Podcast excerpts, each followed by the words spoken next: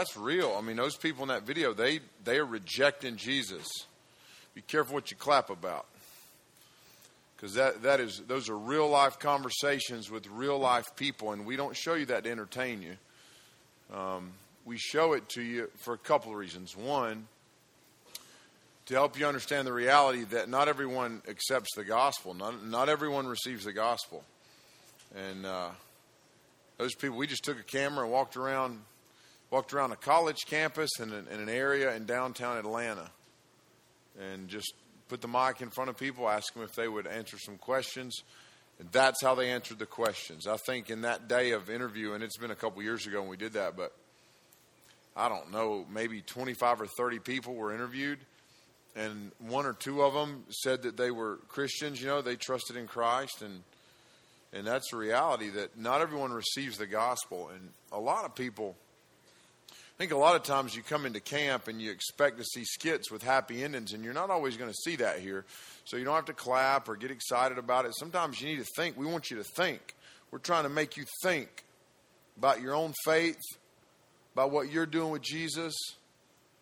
And and and the reality is not everyone comes to Christ. Everybody hears the gospel and responds to the gospel by receiving the gospel and submitting to Jesus. And we walked last night through this passage of scripture that said, you know, Jesus was was sinless, he was killed, he was resurrected, he had done miracles and signs to show that he was God. He proved over and over again that he was God, and people still in the end people killed him. They killed him for it. And you know, kind of see mixed emotions when you talk to people about Jesus, even in the skit. You know, I've even thought about doing that skit where not one of those three people ends up bowing before Christ. I, I, think that in some ways that's more realistic. You got, you know, Dante's character over here, the the guy that was talking. A lot of people identify with that. You know, just hard family life. A lot of you guys, listen to me. Listen, I'm a dad. I've got kids older than some of you guys. I'm not a cool youth speaker guy. I'm an I'm a, I'm here because I love you. Okay, your youth pastor's here because he loves you. Your chaperones are here because they love you. They didn't come here to sleep on luxurious three inch foam mattresses that, no offense, but some kid probably peed on last week. That's love. They love you. I don't hear any nonsense, foolishness. Listen to me. Some of you talk about how bad things are at home and how bad life is, and you know you've never had a chance, and your dad doesn't love you, your stepdad doesn't take care of you, your mom's ugly to you. Let me tell you something Jesus Christ died for you, and there are people in this room that love you, and you are without excuse when it comes to the love of God. Christ has done everything that's needed for you to have value and worth and for you to receive salvation, and you need to understand that God loves you. Regardless of what your situation is, and for some of you, I know that your situation is not good.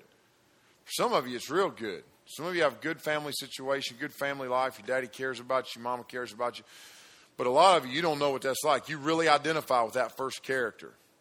You need to know that Jesus Christ has done everything that's needed to rescue you from your circumstances. And to and, and you don't I am sick and tired of a church society and culture where people blame their own sin on the sin of the people before them well, my mom or dad treated me this way, so I get to act like an idiot and a moron and reject God and live in sin. That is not true. That is not what the gospel says. That is not what Christ has called you to. Jesus Christ is the lifter of your head. He raises you up out of your circumstances, and that includes your personal sin and the sin of your father, your mother, your stepdad, whoever else beat you, smacked you, abused you, neglected you, abandoned you. Jesus Christ loves you. He didn't do those things to you, He came to save you from those things. And you need to understand some of you don't know how to be loved. You just flat out, you don't know how to be loved. You don't know what that's like. And my heart breaks for you. It breaks, my heart breaks for you. I woke up this morning and, and went and I had to go get my baby girl up. My youngest, she's almost eight years old. She's my baby. And I went in there and crawled in bed beside her. I was loving on her and rubbing her. Boy, that morning breath about to knock my nose off. I didn't care. I was cuddled up and I was rubbing her face and I was thinking, there is, as, as much as I love this kid, I said, you are so beautiful. I love you. You look good, girl. I, I said, I ain't, there ain't no sense that somebody would with bad morning breath and crazy hair like that looking as good as you look. You look good. And as much as I love her and want to affirm her, it does not compare to the love that God has for her. And He doesn't love her any more than He loves you. He wants to save you and bring you into relationship. And I'm sick and tired of people blaming their situation, their circumstance on the way they behave and act and live. Jesus Christ will set you free from the dominion and power of sin. You know why? Because He can, because He has the authority to. He doesn't just rescue us from sin, He rescues us from sin to be victorious in our lives and to live on His terms. You got this girl in the middle, Maya's character, talking about science. That's crazy. She's making mess up. People that do that, they're just making mess up. People talk about science disproves God. That's crazy. Science, there ain't a day of science that's ever disproved one iota of Scripture. It, it's not there. And you, you get lied to in the school system when they tell you science says this and science says that. Let me tell you something science hinges on the authority of Jesus Christ. And people are going to make up what they're going to. You know what I? When she's up there talking, all I hear is a skeleto and Nacho Libre. I don't believe in God, I believe in science. Every time I hear Richard Dawkins or some hoopy gooby who, scientist on TV trying to sound smart, he got a bunch of letters after his name, and he's so intelligent. And I'm like, you're a moron. The scripture's very clear to reject God is the most foolish thing you can ever do. I don't care how many schools you've been to. I've been to the school of hard knocks. They're right, Q. That's a different school. Jesus Christ created everything, holds it in place. You study science and nature and biology, and what you will find is the intricate design of a loving, personal God. And the girl in the back, Anna's character, man, she's hurting. She's hurting too. And some of you are hurting tonight. You just need to understand that Jesus Christ is your Savior, your deliverer, your rescuer. I want you to get that. I want you to get that. Turn to Acts 5. We're going to go to Acts 5 and we're going to talk about Jesus again. I don't I mean I ain't good at talking about much except Jesus. I mean I can talk about killing stuff and eating it, you know, because I'm a hillbilly, but other than that, I don't I mean I ain't got a lot I don't have a big bag of tricks. So we'll talk about Jesus again tonight. So give you a little update on what's happened in the story now. We're, we're, we're a few chapters later. We left off in chapter 2 last night. And at the end of chapter 2, what had happened is Peter had preached a sermon. Now, when he got done preaching, 3,000 people got saved. Got saved. Got rescued by the gospel. 3,000 people. They were coming in off the streets, man. People getting saved all over the place. And so he stayed there in the same city, remember, the same city where they had killed Jesus and where Peter had run away. In that same city, Peter preached and proclaimed the gospel. Why? Why did we say he had this boldness all of a sudden? Because he saw what? Jesus risen. That's right. And when you get killed and then you rise, what we say? You're legit. Whatever you say goes. Peter got it. He understood it. He believed it. And so he started preaching. So what happens over the, the next few chapters is Peter's like, man, this preaching thing is for me. God called that man to preach. He starts preaching the gospel. He's going through the city. He's preaching. People are getting saved. So many people get saved that the religious leaders and the government officials, they say, we got to control this. We got to, we got to put a stop to this. So they arrest Peter. They arrest John and persecution starts. They put them in prison. And those guys get out of prison, they walk right out in the city street, start preaching again. I want you just think about this. What would it take? Don't answer this out loud in your mind. What does it take to make you shut up about Jesus? What does it take to make you not talk about Jesus? And what embarrasses you about Jesus? What embarrasses you about the gospel? I ain't beating you up. I don't know. Maybe nothing. Maybe you're like, nothing, man. I'll talk about Jesus to anybody, everybody. Give me a chance. And sometimes I admit that it's scary to talk to people about Jesus. It can be intimidating to tell people about Jesus. I got on the airplane not long ago. I was flying from Buffalo, New York. I was flying in, when we fly, fly a good bit flying in out of Atlanta. I'm flying from Buffalo to Atlanta, and and I got on the plane. I always like to get on the plane, and now I'm I wait. I go last. If you've ever flown commercially, they start calling people to board, and everybody races up there. And then all you can do is stand in line, and then you get on that little bitty seat on that airplane, sit there for an hour waiting on everybody else to load. I just stay and wait and get on last. So I'm walking on the aisle, and I'm looking, trying to figure out which seat I'm going to be sitting on. And I saw this cat sitting back there, and he was he was obviously Arabic. And I'm thinking maybe this guy's Muslim. I'm gonna have an opportunity to really. We're gonna be. I'm, he was against the window. It was a two row, two seat row. I'm gonna be against the aisle. I'm gonna have him hemmed in. I'm gonna preach. And so I got, I started walking back through there, and I and I went to sit down. As soon as I sat down, that joker must, it must have been written on my face. I said, "What's up, man? How you doing?" He said, "Good." Put earbuds in and went to sleep. Like started fake snoring. I was like, "You ain't snoring that fast. Come on." I poked him. Hey, man.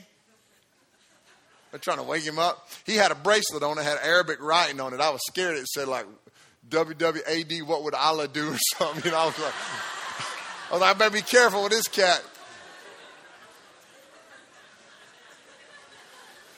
But I want to tell him about Jesus, man. I want to tell him about Jesus. I wanted to tell him about my God. And he slept through the whole flight. He wouldn't hear it. He wouldn't have it. I couldn't get a word in. I finally found this lady across the aisle. She let me talk to her. I told her all about Jesus. But but but there are times where I'm ashamed to say that something has silenced me when it came to the gospel. Shut me up. Peter, you couldn't shut that joker up. I mean, some of you, you will not talk about Jesus in front of your non Christian friends because you're embarrassed to be considered a Christian. That's the bottom line. Bottom line. You're ashamed. You would rather use their language and talk ugly and use swear words and curse words and act big and bad and tough and strong and use the words that they use so that they'll accept you. But you won't talk about Jesus. Not Peter. Peter, they, they, man, they whooped him, they beat him, they hit him with sticks. At one, one point, it said, uh, Verse 26, Acts 5 Then the captain with the officers went and brought them, but not by force. They were afraid of being stoned by the people. And they thought there were times where the disciples, the apostles early on, would get stoned. They get beaten with, uh, if listen, stoned ain't got nothing to do with smoking weed. All right, let me explain to you. Some of you don't know what that means. Being stoned in the New Testament context is they would take big rocks and they would, they would, everybody would get rocks and they would take a person and they would kill them by throwing those rocks down on their head and their body and they bust them up and kill them. And that's what that I mean. Those guys would get stoned. They'd get beaten with sticks, whips. They, I mean, it was awful just for proclaiming Christ. And they would just keep preaching Christ. And so they they pulled Peter in. Acts five twenty seven. When they had brought them, they set them before the council. And the high priest questioned them. This is like the religious guys. They got goofy robes and weird hats and they're just silly. They thought they were somebody. Saying, We strictly charged you not to teach in this name. What name? Jesus. Don't teach in the name of Jesus. Name of Jesus gets people worked up. If you're a believer and you love Jesus, you hear the name of Jesus, you instantly get worked up and you get excited because of what that name means to you. But if you are not a follower of Christ and you hear the name of Jesus, something else happens inside of you you're hostile toward that. There's not, it's not random that the world will let people worship. Anybody and everybody want to worship. You start talking about Jesus and people freak out. Jesus said in John 15, the world will hate you because they hate me. For my name's sake, they're going to hate you. Don't be confused, guys. You follow Jesus, you take a stand for the gospel, the world is going to hate you. Okay? Just know, just know what you're getting in here, into here. I want you to know what you're getting into here.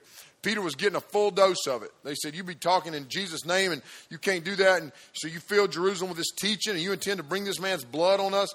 Peter and the apostles answered, We must obey God rather than men. He said, I'm going to obey God. I'm not going to obey y'all. Well, you think because you got a big goofy hat and a robe and you're like the religious guru of the city that I'm going to obey you instead of, excuse me, I would like to remind you Jesus was dead and then he came back to life. Have you ever done that? I didn't think so. Take your goofy hat and go back to the house or beat me, whatever, but I'm going to preach Christ. We need people with that kind of boldness. You need to understand Jesus in that context. He said, you can, I'm going to obey God. I'm not going to obey you guys. Verse 30 The God of our fathers raised Jesus See? He told him. He said he raised Jesus. What's he talking about? He raised Jesus what? Raised him from the dead. Right? He was dead. We saw last night. He wasn't swooning, was he? He was dead. Whom you killed. Now he's blaming it on them. He's like, he was dead and you killed him. That's why you people are guilty. You killed him by hanging him on a tree. Now, listen to this. Now, he's going to go at the throat right here. And if you don't understand your Bible, you might not, this, you might go right over this and not catch what he's saying.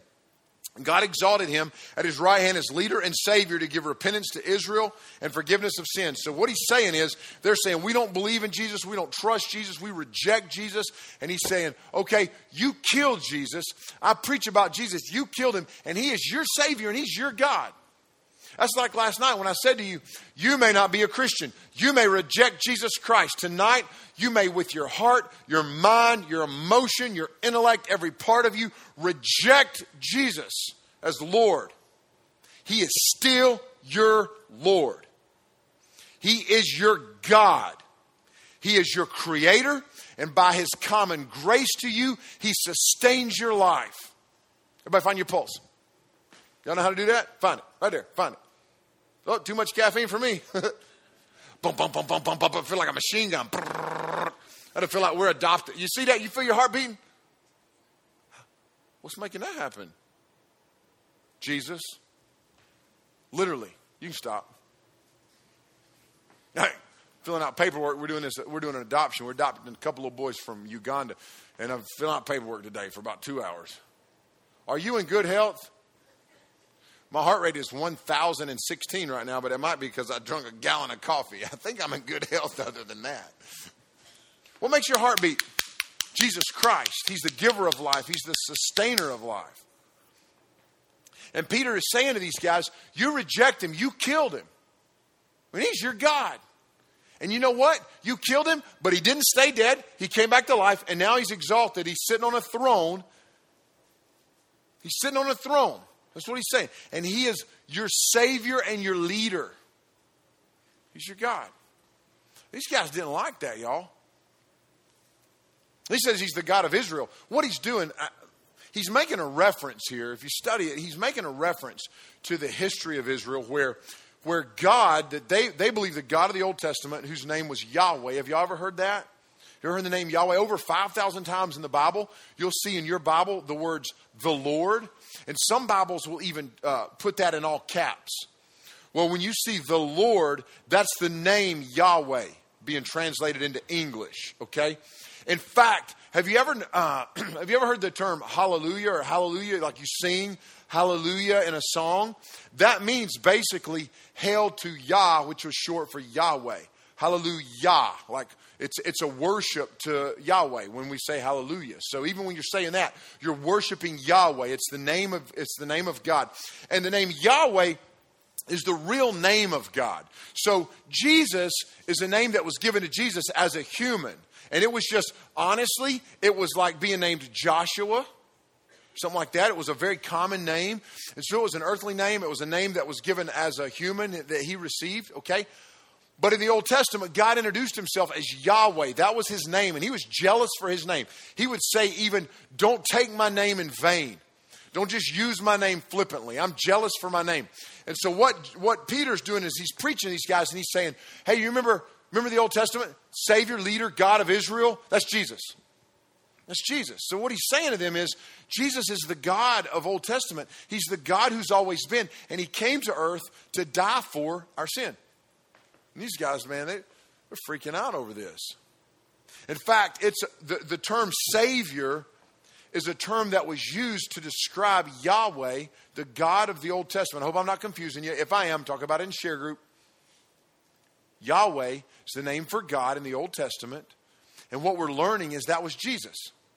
It was Jesus.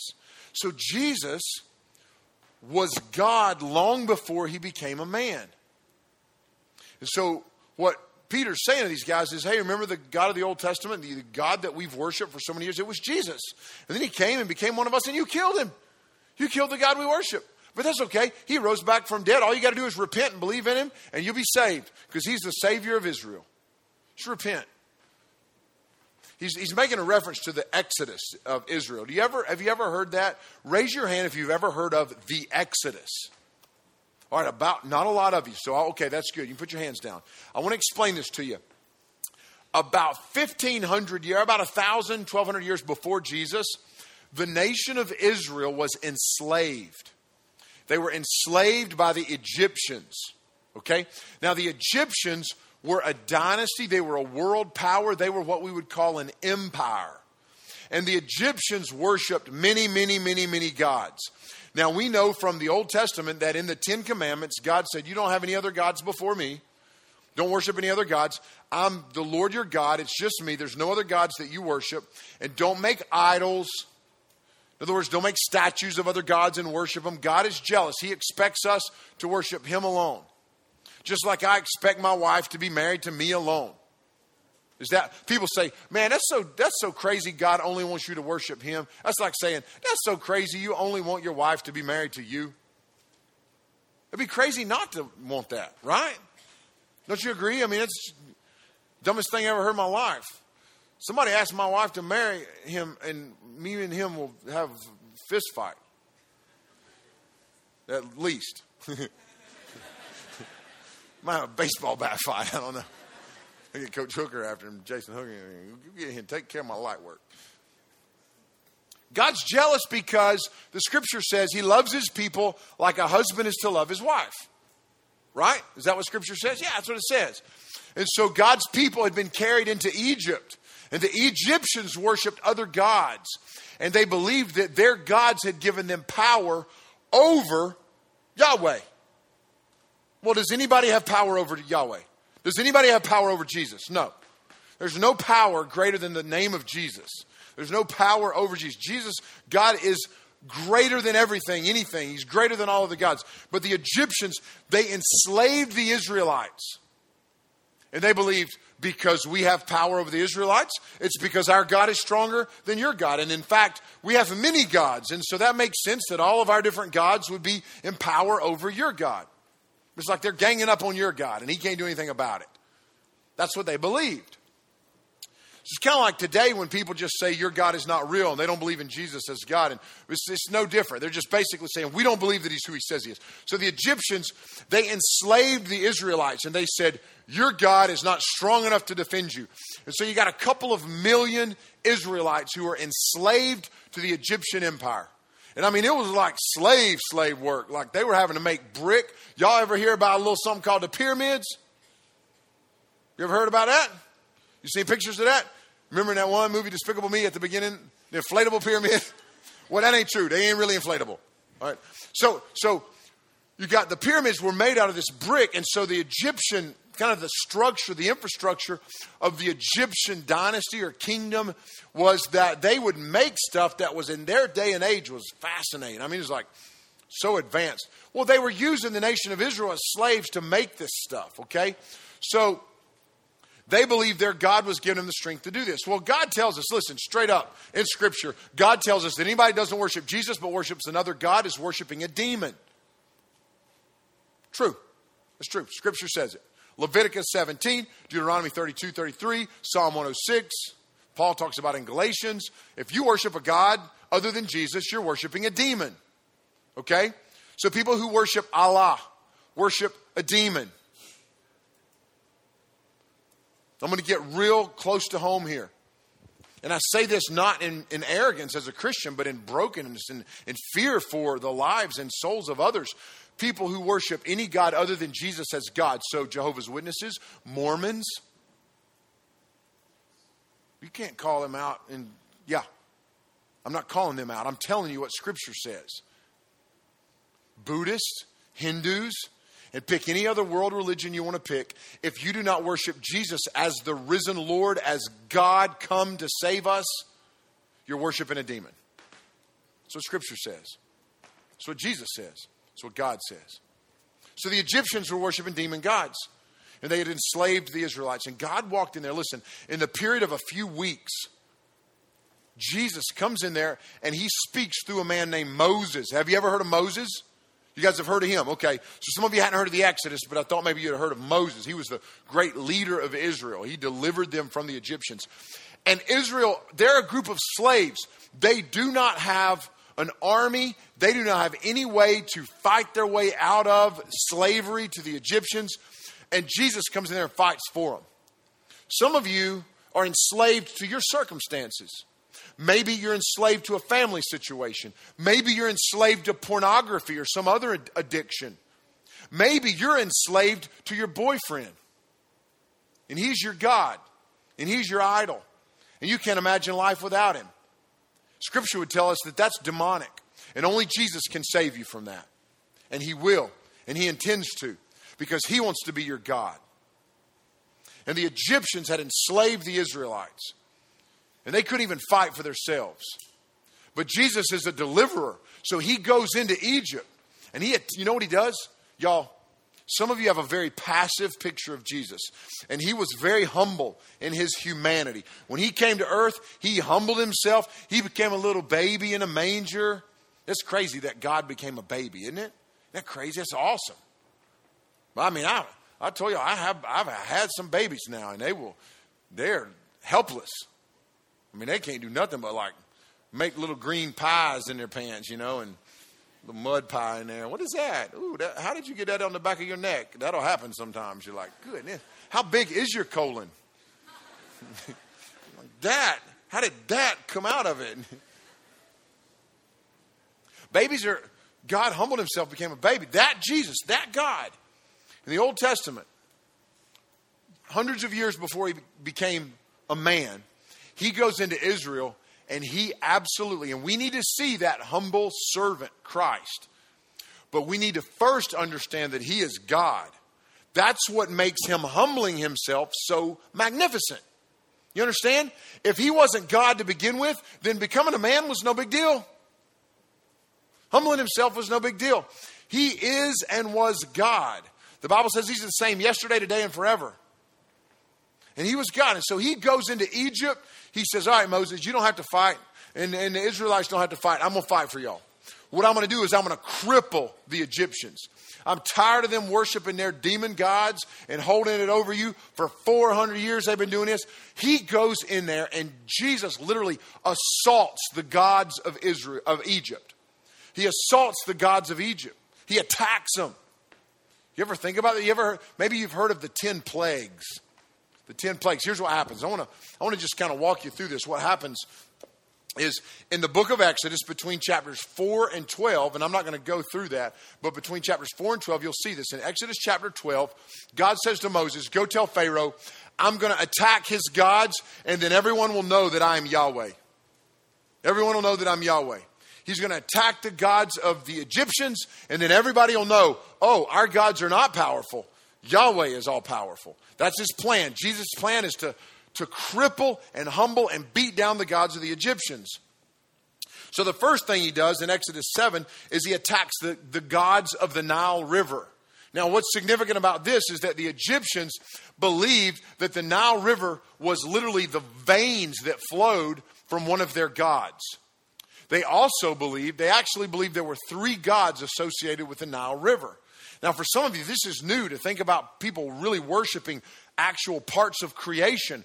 But you should remember in Rob's sermon this morning, where he talked about in Romans 1 how people exchange God and worship things that God created. And that's what the Egyptians were doing. So they worship the Nile River, they worship the fish in the Nile River.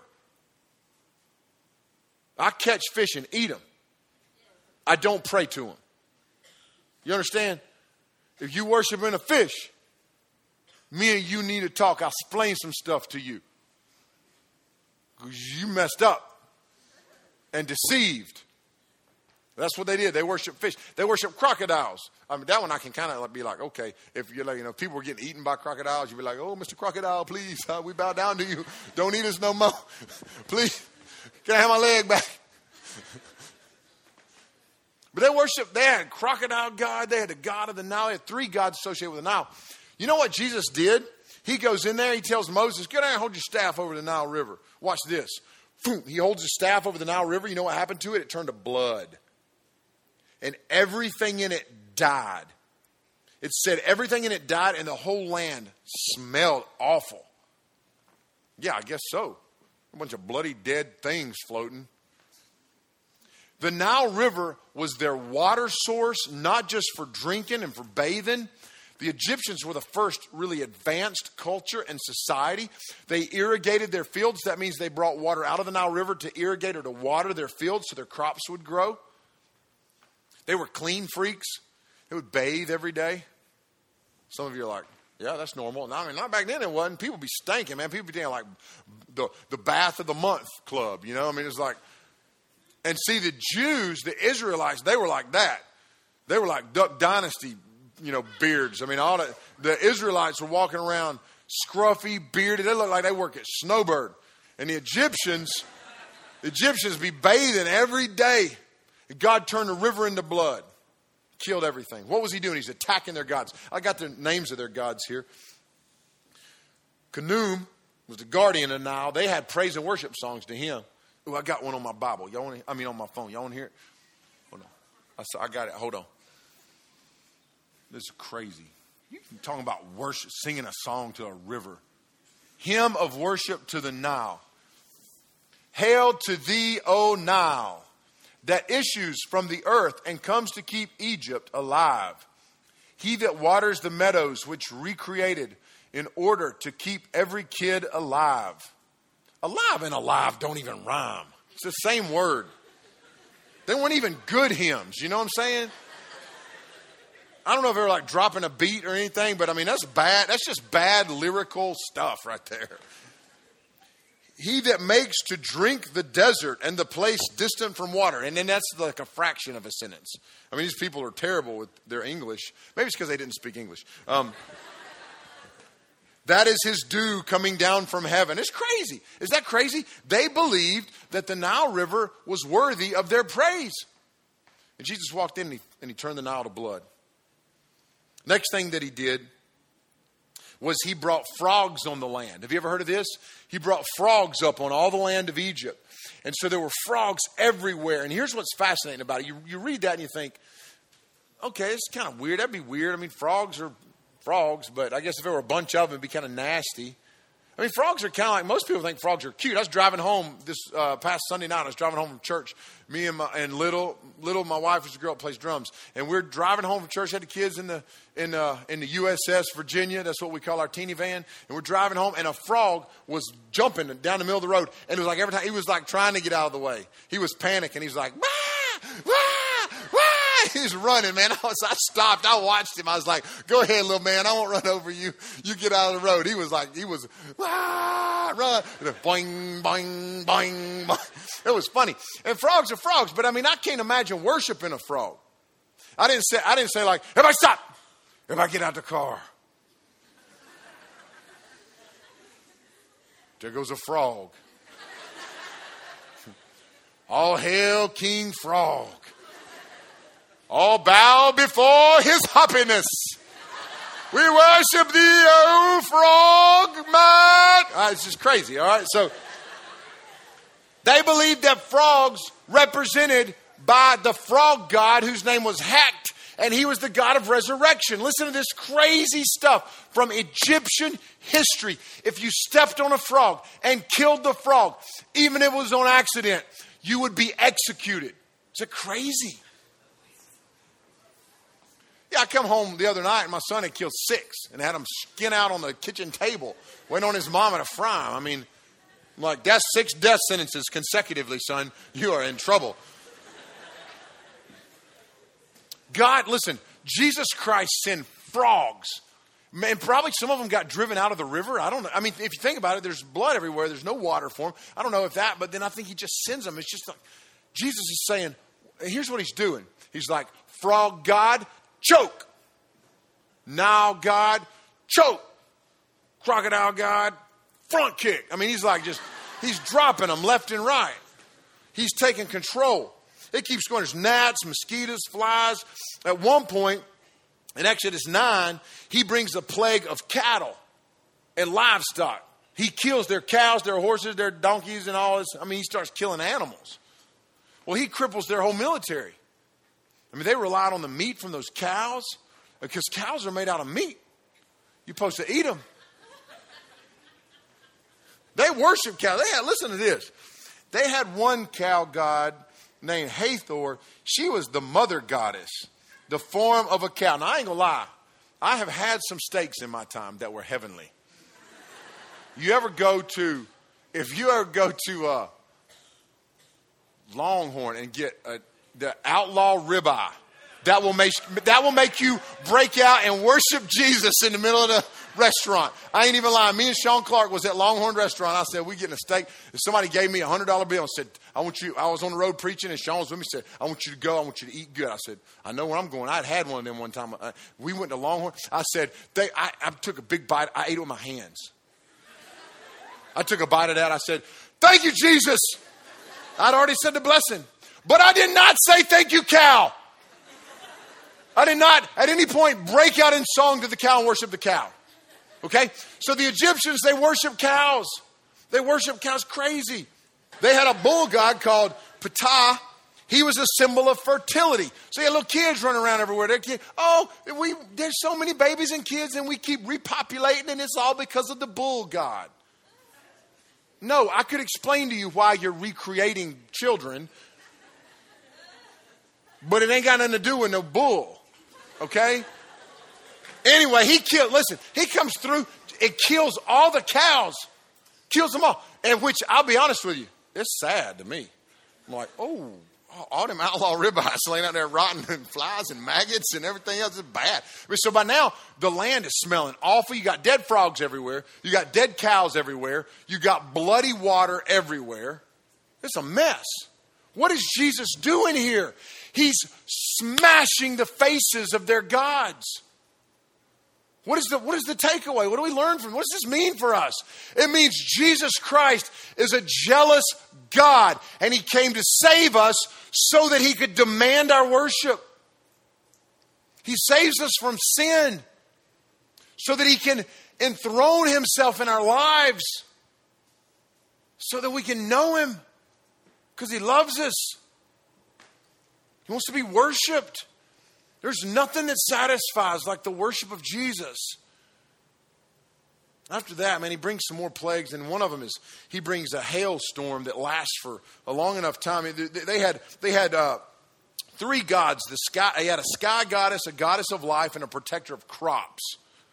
And these three gods were the ones who prepared the rain and brought it to the crops, and then they stopped the rain when they needed to stop it so they didn't flood and protect the crops. He comes in there, drops hail on the, on the place, and completely destroys their fields. Well, the Bible tells us in Exodus chapter 9 that some of the fields he destroyed, but the wheat and barley fields were not yet big enough to be destroyed. It wasn't time to harvest them. So he destroys the corn and a lot of the bigger crops, but some of the crops that were planted later in the year, they're just starting to come up. So the hailstorm doesn't really bother them. So the next thing he does is he sends locusts. Locusts eat, one locust eats 17 times its body weight in a day. And they come in there and they eat all of the crops that are left and bite them off to the roots, literally down to the dirt. What is all this about? He, listen, in just a few days, Jesus comes in there, silences their gods, sends them straight to hell, their gods. Scripture tells us hell is prepared for Satan and his demons. That is where Yahweh sent those demon gods. Because they're gone. They're silent. They're, they are gone. They're off the scene. They can't stop the hail from falling. They can't stop the locusts from coming. And he devastates and annihilates the whole Egyptian infrastructure. Why? Because he's God. And he demands worship on his terms. The story continues. I encourage you to read it. It goes on for a few more chapters. There's darkness, and ultimately there's the death of the firstborn, and the Passover is established. It all points to Jesus. It all points to Jesus. It all points to Jesus. Peter preaching in Acts 5 says, Hey, I'm not scared of you guys. You know why? Because you think you worship the God of the deliverance in the Exodus, but you don't because you killed him. His name's Jesus. Remember the demon gods of Egypt? Jesus Christ silenced them. He was front kicking and elbowing and smash mouthing, and he put them in their place and brought his people to a place of power and authority, literally over the Egyptians. Do you know that to this day, that was 3,000 years ago? To this day, Egypt has never again been a world power fact, back in the 70s, they picked a fight with Israel. Israel kicked their tails in about seven days. True story, modern history. Read it. Wikipedia. it was uh, aptly named the Seven Day War. Pretty creative. They don't, I mean, they're over there right now fighting amongst themselves. They can't even they can't even get a government in place. Where's all this start? Exodus 8, 9, 10. What, what was going on? Jesus Christ was declaring himself to be God. And all I want you to see tonight, the only thing, I don't want to do theology and, and, and, and confuse you and go deep. I want to stay right on the surface. And right on the surface of Christianity, what we get is Jesus Christ is God. And he will have no other gods before him. And he expects and demands and commands our worship. And the thing is, y'all, he's worthy of it and it'll satisfy you. Nothing else will satisfy you. Ladies, there is no, listen to me, there is no male alive who can do for your soul and your heart what Jesus Christ alone can do for you. He doesn't exist. He doesn't exist.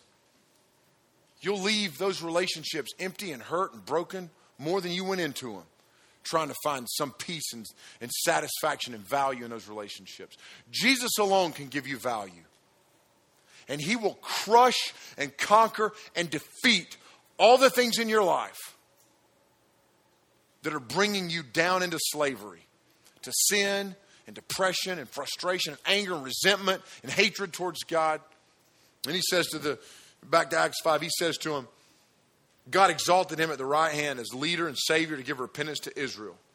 And we are witnesses to these things, and so is the Holy Spirit, whom God has given to those who obey him. The last thing he says is if you will just trust and receive Jesus, he will give you his Holy Spirit to live inside of you. And he told his disciples, It's better that I not be here because if I leave, I'll send my Holy Spirit to live and dwell inside of you. That's what he offers to you. Jesus Christ offers himself to you by giving you his Holy Spirit. But he's not going to negotiate the terms of the relationship. He's God, he's Lord, he's Savior, he's King, he's King Jesus. And he's worthy of our praise. He's worthy of our praise. Heads bowed and eyes closed. Heads bowed and eyes closed. We're going to end the service a little differently tonight. And we're going to sit through, many of you have been here before, and, and you know this is fairly common here. We're going to sit through a song where we're not going to sing. You're not going to get up. You're not going to. I want you to just stay in a meditative, kind of just in prayer, in a prayerful state of mind with your head down, your eyes closed. I want you to think. Think, just examine your own heart, examine your life, examine your mind. What are you doing with Jesus? Do you worship Him, really, really worship Him as, as Savior and God? Or not? I mean, he's kind of like push him to the side and he's just kind of an accessory to your life, but he's not really God in your life. You don't see him that way. Think about it. I want you to think about that. Just meditate on that. Think on that. It is Jesus that Peter preached and who conquered those demon gods so many thousands of years ago. He is today enthroned on high, and the gods of the Egyptians are still condemned to hell because he has that authority and he conquered sin and death and hell and the grave so that we could worship him in spirit and in truth. I want you to think on that. I want you to get your heart and your mind right. I want this to be a time of confession and prayer. If you need to go talk to your pastor, your student pastor, do that. It won't be a time of confession and prayer as they sing this song. And then when they're done, we're going to stand and we're going to worship Jesus as the Israelites would have worshiped him the day they left Egypt. We're going to worship him because he has delivered us from a greater enemy than Egypt. He has delivered us from sin and hell and death. So we praise King Jesus. And we praise you now, Lord Jesus, because you are worthy. And as Peter preached your name as the name that is worthy to be praised, the name above all other names, we worship you tonight because you, Lord Jesus, have come to save us. We worship you in spirit and in truth. I pray that in, in, in, in, these few moments that students will be reflective, that think in, in, their hearts and their minds, consider what they're doing with you, what, how, how they approach you, how they see you, what is their life in or out of Christ Jesus. And I pray that you would draw students to yourself. Pray right now, Holy Spirit, that you would bring conviction into our lives, that something that was said from your word tonight would unlock areas of our hearts and minds that we have been enslaved and in bondage to. I pray tonight you be exalted. And then I pray we would worship you by your Spirit. That Holy Spirit that Peter said you give to us who obey and believe. Holy Spirit, we pray that you would worship through us and that tonight would be glorious as we worship our risen and conquering King. All hail King Jesus because you are enthroned and exalted. We love you. In Jesus' name.